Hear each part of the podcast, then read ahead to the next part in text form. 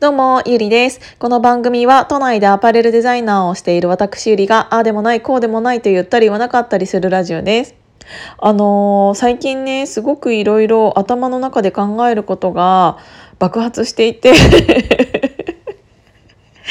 もう昨日なんてマヤ文明について調べ始めちゃったらもう止まらなくってもうすっごい楽しい。あのーなんでそんなことを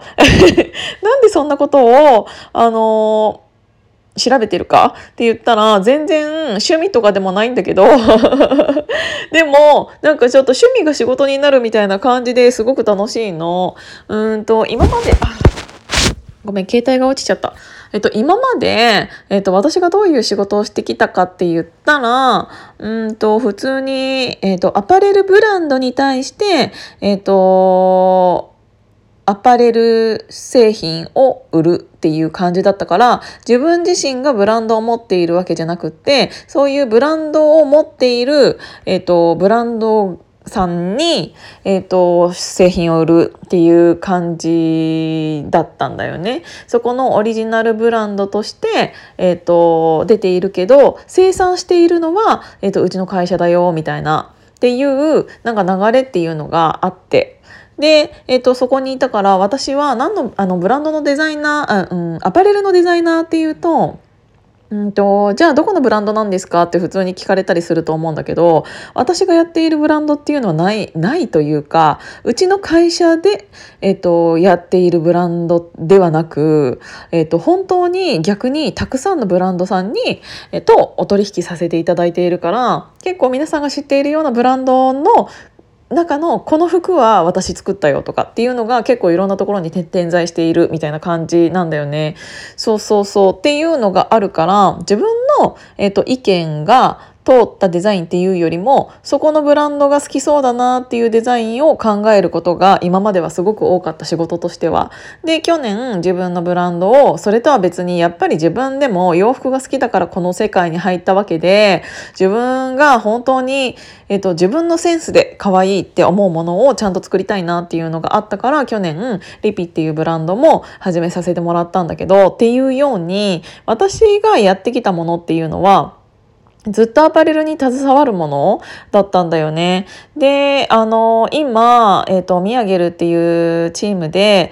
えっ、と、やらせていただいている仕事っていうのが、えっ、と、ブランディングというか、うん、あるショップが、えっ、と、例えばお店をここで開きます。そのお店のロゴを、うんと、グラフィックデザイナーさんだったら、えっとこのお店のロゴ考えてくださいとかこのお店のホームページ作ってくださいっていうのでデザインの表面的なお仕事っていうのを、えっとされている方っていうのがほとんどだと思うんだけど今そうじゃなくってじゃあ、えっとそこのブランドの、えっとロゴを考えるのにその、えっとうんお店をじゃあどうしてそこで作ろうと思ったのかそのお店のどういうコンセプトがあってそれはうんどういう思いで作られてどういうお店にしていきたいのかとか結局そこって、えー、とコンサルとはまた違うその人そのお店をすっごい紐解いていって丸裸にしてじゃあそこから、えっと一番大切なことって何だろうっていうところからロゴが考えられたり、えっとそのお店のアイコンっていうものを、えっとデザインしたりっていう、うん、とお仕事を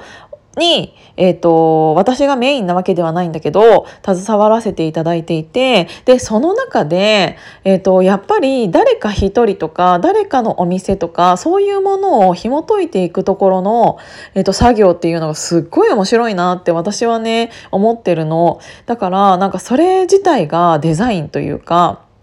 うんと本当に表面的に見えるものがだけがデザインなわけではなくじゃあこのお店はこういう背景があるんだったらその背景って昔あった、えっとこの文明に似てるよねとか。なんかじゃあその文明に似てるんだったら今回はその文明がまたリスタートしたとしたしてこのお店のコンセプトを考えたらこういうロゴになるよねとかもうめちゃくちゃ楽しいんですよ。なんか私が何言ってるかわかる？これ。なんか私は自分の頭の中にある程度のことがあるからこの言葉で通じるかわからないんだけどでもそうやっていろんな人の人生やいろんなお店を紐解いていくことで見えてくる真実みたいなのに行き着いてからじゃあここのお店はどうだからこういうロゴにしましょうとかじゃあこういうロゴになったからじゃあこういうホームページにしましょうとかっていうブランディングみたいなところに携わらせていただいているというか一緒にそういうものを、えーと、携わる瞬間に立ち会わせてもらっているっていうのがすっごい面白くってでなんかいろいろ紐解いたらあの私今マヤ文明に行き着いちゃって。でじゃあマヤ文明って何進法だったんだろうとかもういろんななんかことをかんあの調べ始めたらめっちゃ面白いんだよね。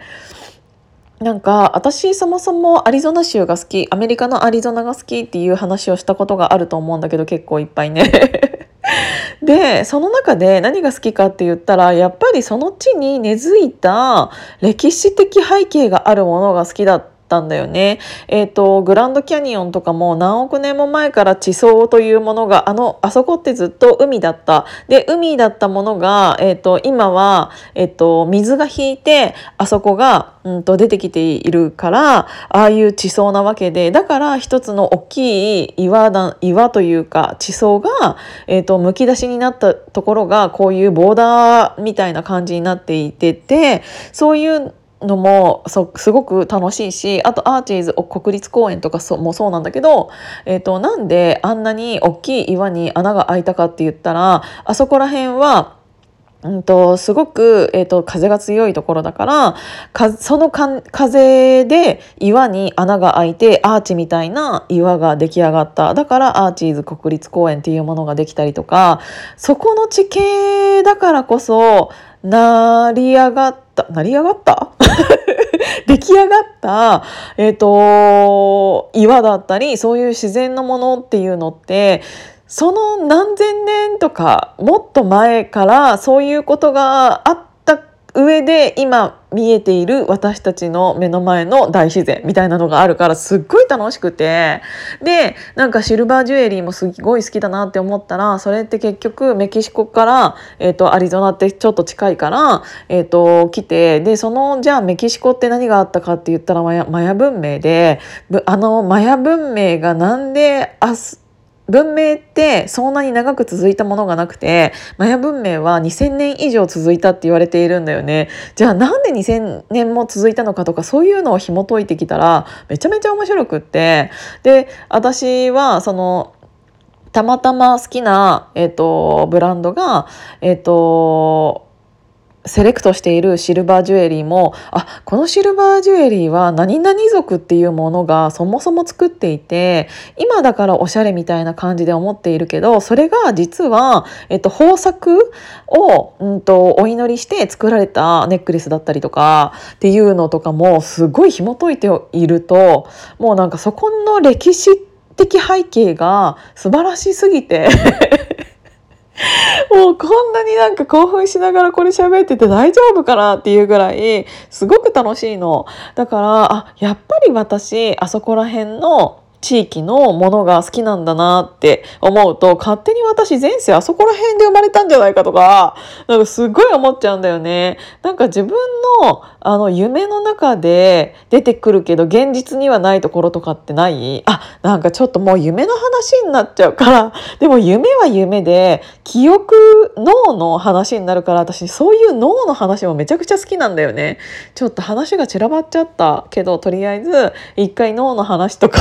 は置いといてとりあえず今すごくそういうのが楽しいよっていうお話でしたなんかこれはね、えー、と文章にできなかったからなかなかヒマラヤさせてもらいましたということであの何かよくわからなかったとは思うんだけど全体的にでも私が今楽しいっていうことは伝わったかなって思うので、えーと今日も聞いていただいてありがとうございました。じゃあまたね。